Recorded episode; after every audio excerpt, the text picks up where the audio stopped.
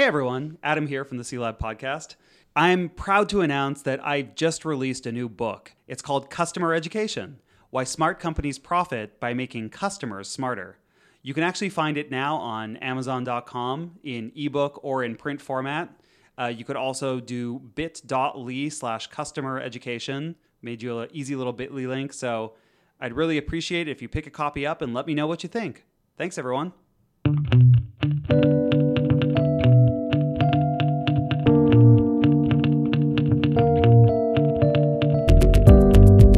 Welcome to C Lab, the Customer Education Lab, where we explore how to build customer education programs, experiment with new approaches, and take those myths and bad advice that are so harmful for growth and, and spray them with Raid. With Raid? I'm Adam, uh, Raid. because we're exterminating them. I'm, I'm Adam Avramescu. Uh, and I'm Dave Derington. And today, we're going to continue on this journey uh, talking about some of the latest reports, industry standard reports for customer education. Today, we're going to be looking at the 2020 State of Customer Education Training, I'm sorry, the 2020 State of Customer Training report from Thought Industries. So this should be pretty exciting. So we've talked to these guys before, haven't we? We have. So we had Barry Kelly, who is the founder CEO of Thought Industries, on the show on a previous episode. Mm-hmm. And in that episode, he was talking about how they started in the world of learning businesses and moved into customer education over time. So it's really great to see them doing an analysis of the customer education landscape. Yeah, that's really cool. And when I was listening to that, and Adam, you did a great job interviewing Barry. Uh, Barry conducted had, had conducted um, this survey and some of the things that he had talked about was in that, but he conducted the survey with Claire Schooley. Claire is the former lead learning analyst at Forrester Research. So you know Forrester, they have um, this is over 150 respondents and software companies and other industries. Really important. We look at them all the time. Now, unlike the TSIA report we covered before, these programs were typically smaller. Uh, 57% of the respondents had 500 or fewer employees. So also, on average, they had around 2,000 customers. Now, that's a lot closer to many of the companies that we meet with who are in this this journey of what do I do? Where do I go? How do I get started? They're just beginning to grow out their education programs. Yeah, absolutely. And so we'll we'll see kind of a different cut of priorities here, and it'll be interesting to do a little bit of compare and contrast. So let's dive into the findings here on National Vanilla Pudding Day. Oh, oh, pudding pack day. Uh, I, you know, I don't have a pudding pack. I don't have a pudding pop. I don't have actually anything pudding related. But now I am hungry. okay, so let's dive into the findings. The biggest disconnect here, and this is highlighted front and center in the report, is that 96% of the respondents said that customer training was important to their company.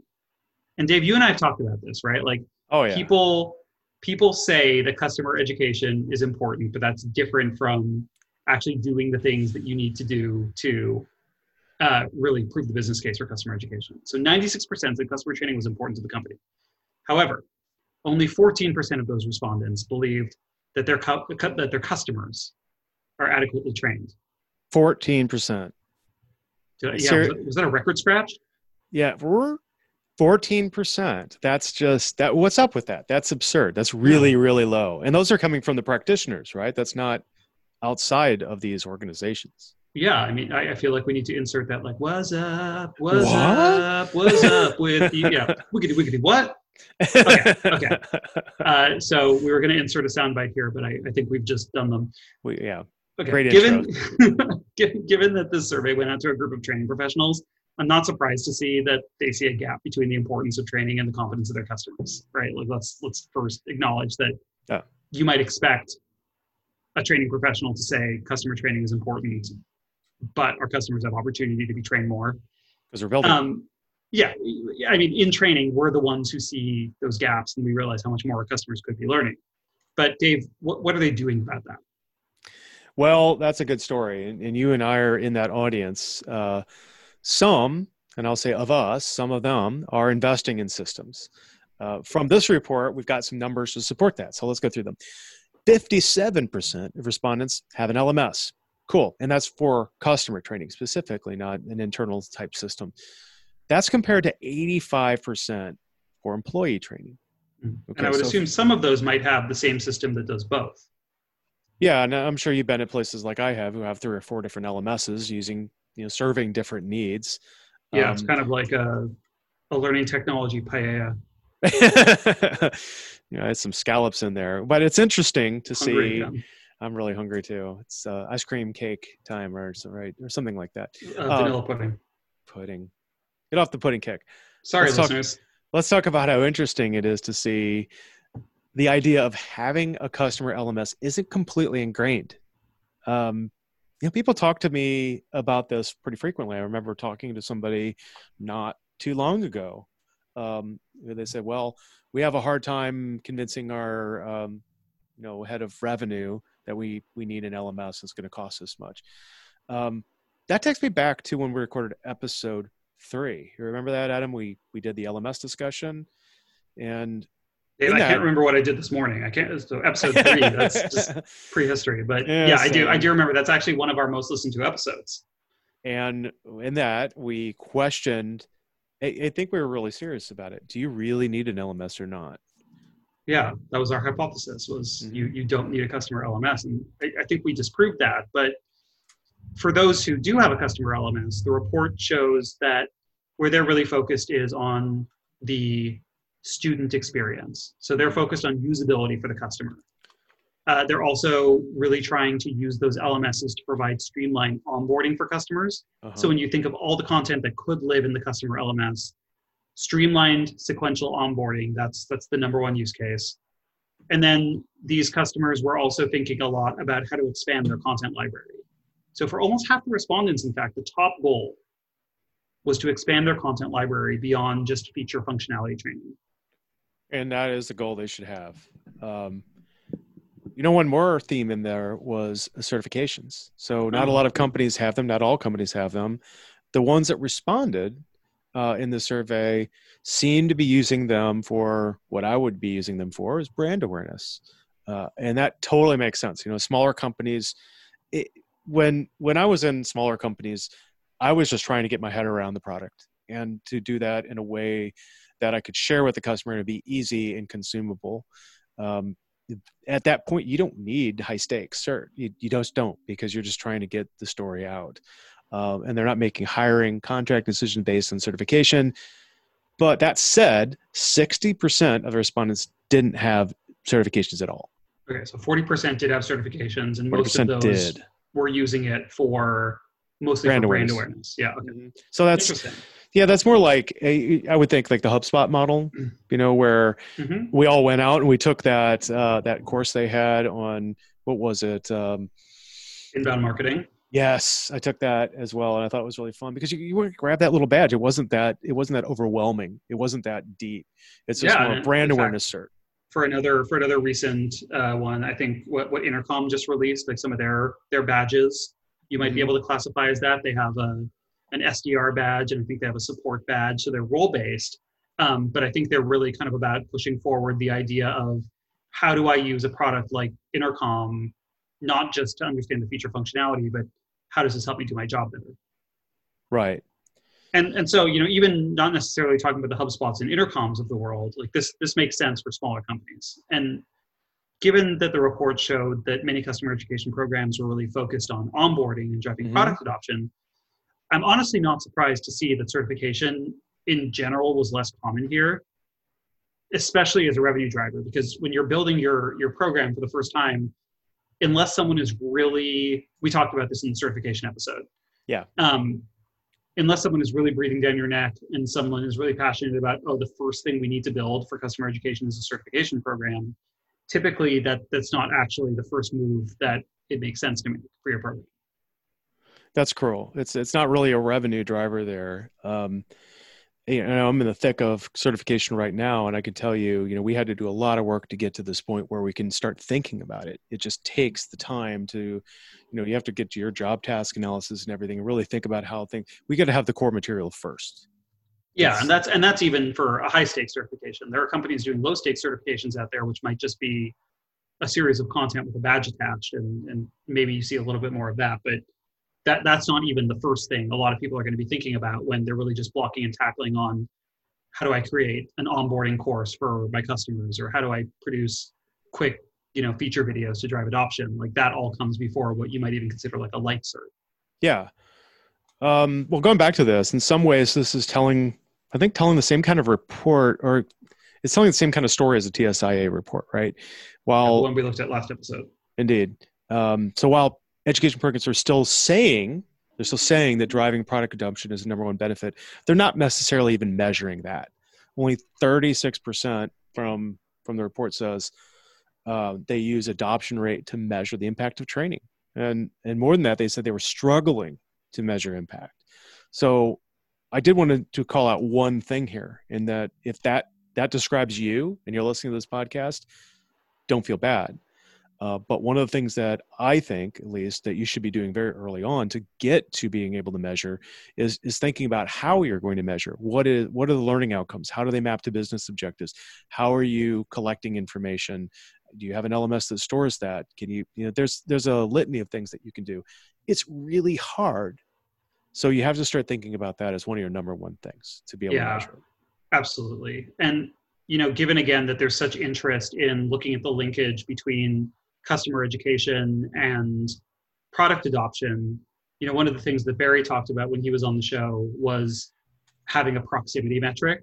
So being mm-hmm. able to measure when someone takes um, your education course and then when someone does the thing that you want them to do in the product, are you measuring how close those two actions are. And to do that, often yeah. you can't just do that with the default metrics that come out of your LMS. You need something reporting into your data warehouse to really tie together those metrics um, so that you can start to do a more sophisticated analysis. But it kind of resonates with, I mean, the report says the number one challenge for customer training is by far the number one benefit product adoption and usage.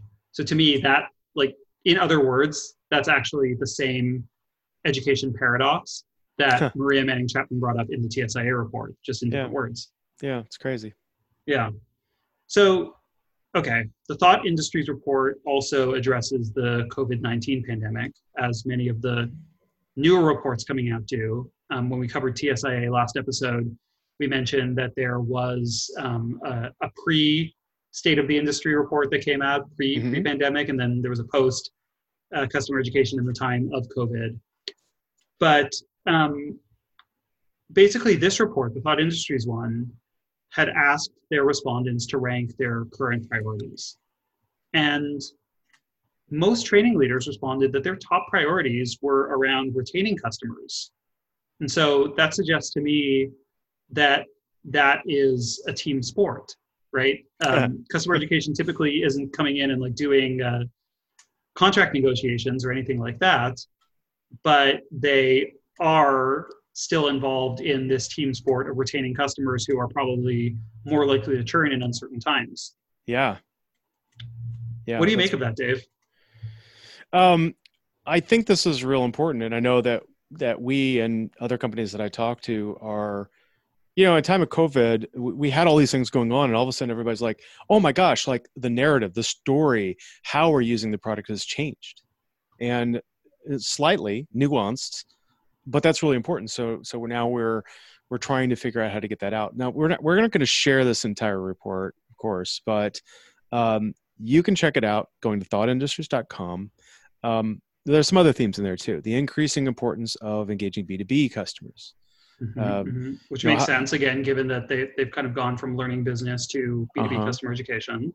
Yeah. Um, there's this trend towards increased importance of training and educating customers uh, and and yet a challenge in getting those same customers to take the training. So it's yeah. you know same kind of story. Same really same story, and especially now with COVID, with you know one of the one of the reports highlights was about how they're starting to prioritize moving in-person training to e-learning or VILT. Like we're just going to keep seeing more of this. Mm-hmm. Yeah, that's that's that's really is really cool. You know, a fair number are trying to drive engagement with training or certification or expanding their content. Um, they're trying different things now, so that's kind of interesting to see. Yeah. So, you know, I would say overall, if we were to summarize some of the themes here, customer education programs are are struggling to get more customers aware of what they offer and Uh-huh. to engage with their training programs So you're right, uptake is a big theme here.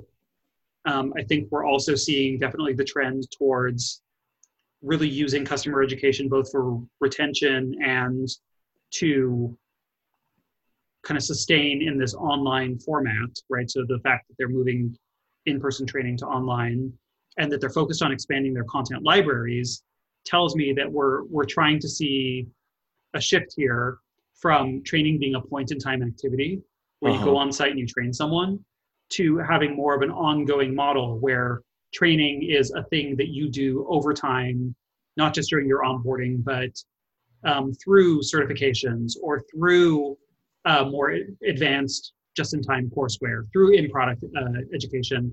Because ultimately if the goal is really to drive uh, product adoption that means that it shouldn't just be like the first thing that you do when you implement the software and then never get trained again. Training should be kind of a, a, a constant activity Well, yeah, it's an ongoing and always present activity. Unless you're learning, eh, you're not growing and you're not finding new features. So I think that's one of the na- the very natural things that as you start getting into this education space, this customer education space with small businesses, you're just trying to get content out there.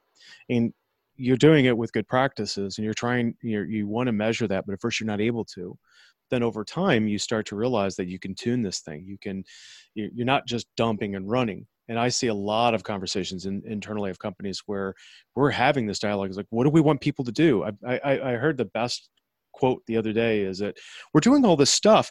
What is it we're what is it we're getting out of it right? So that awareness is super important and that's where i say that's where you as an education person can should be interjecting yourself. That's an intervention. If you want to watch uh, and let me let me pursue this thread just real briefly and then i'll stop. Um, but i really think the role of education is a differentiated is differentiated from normal awareness play, plays. Because i say i see people say oh well let's just put an article on support and let's just put an article on the website. Let's do this do this. In a lot of cases all of this stuff's being done in different silos without awareness of that's all being done because everybody knows it needs to be done. And that's where you call an education because we are kind of in there to wrap a story around it to wrap a journey around it. So we don't just Yeah. Go train i say well i went and trained but here's what you need to do next to continue that journey. And oh i have some in the product. I have some training um, you could take this online class. You could take you know it's you get a micro training thing. It's a fabric. It's a what it's like a fine twill or a I don't know what type of fabric it is. No, I mean the way I would describe it, I, I think I say this in my book, is that if you think of customer education as an activity, like a person getting trained or Uh-huh. a person consuming this piece of content, then you're kind of missing the big picture of customer education as a program that drives an outcome.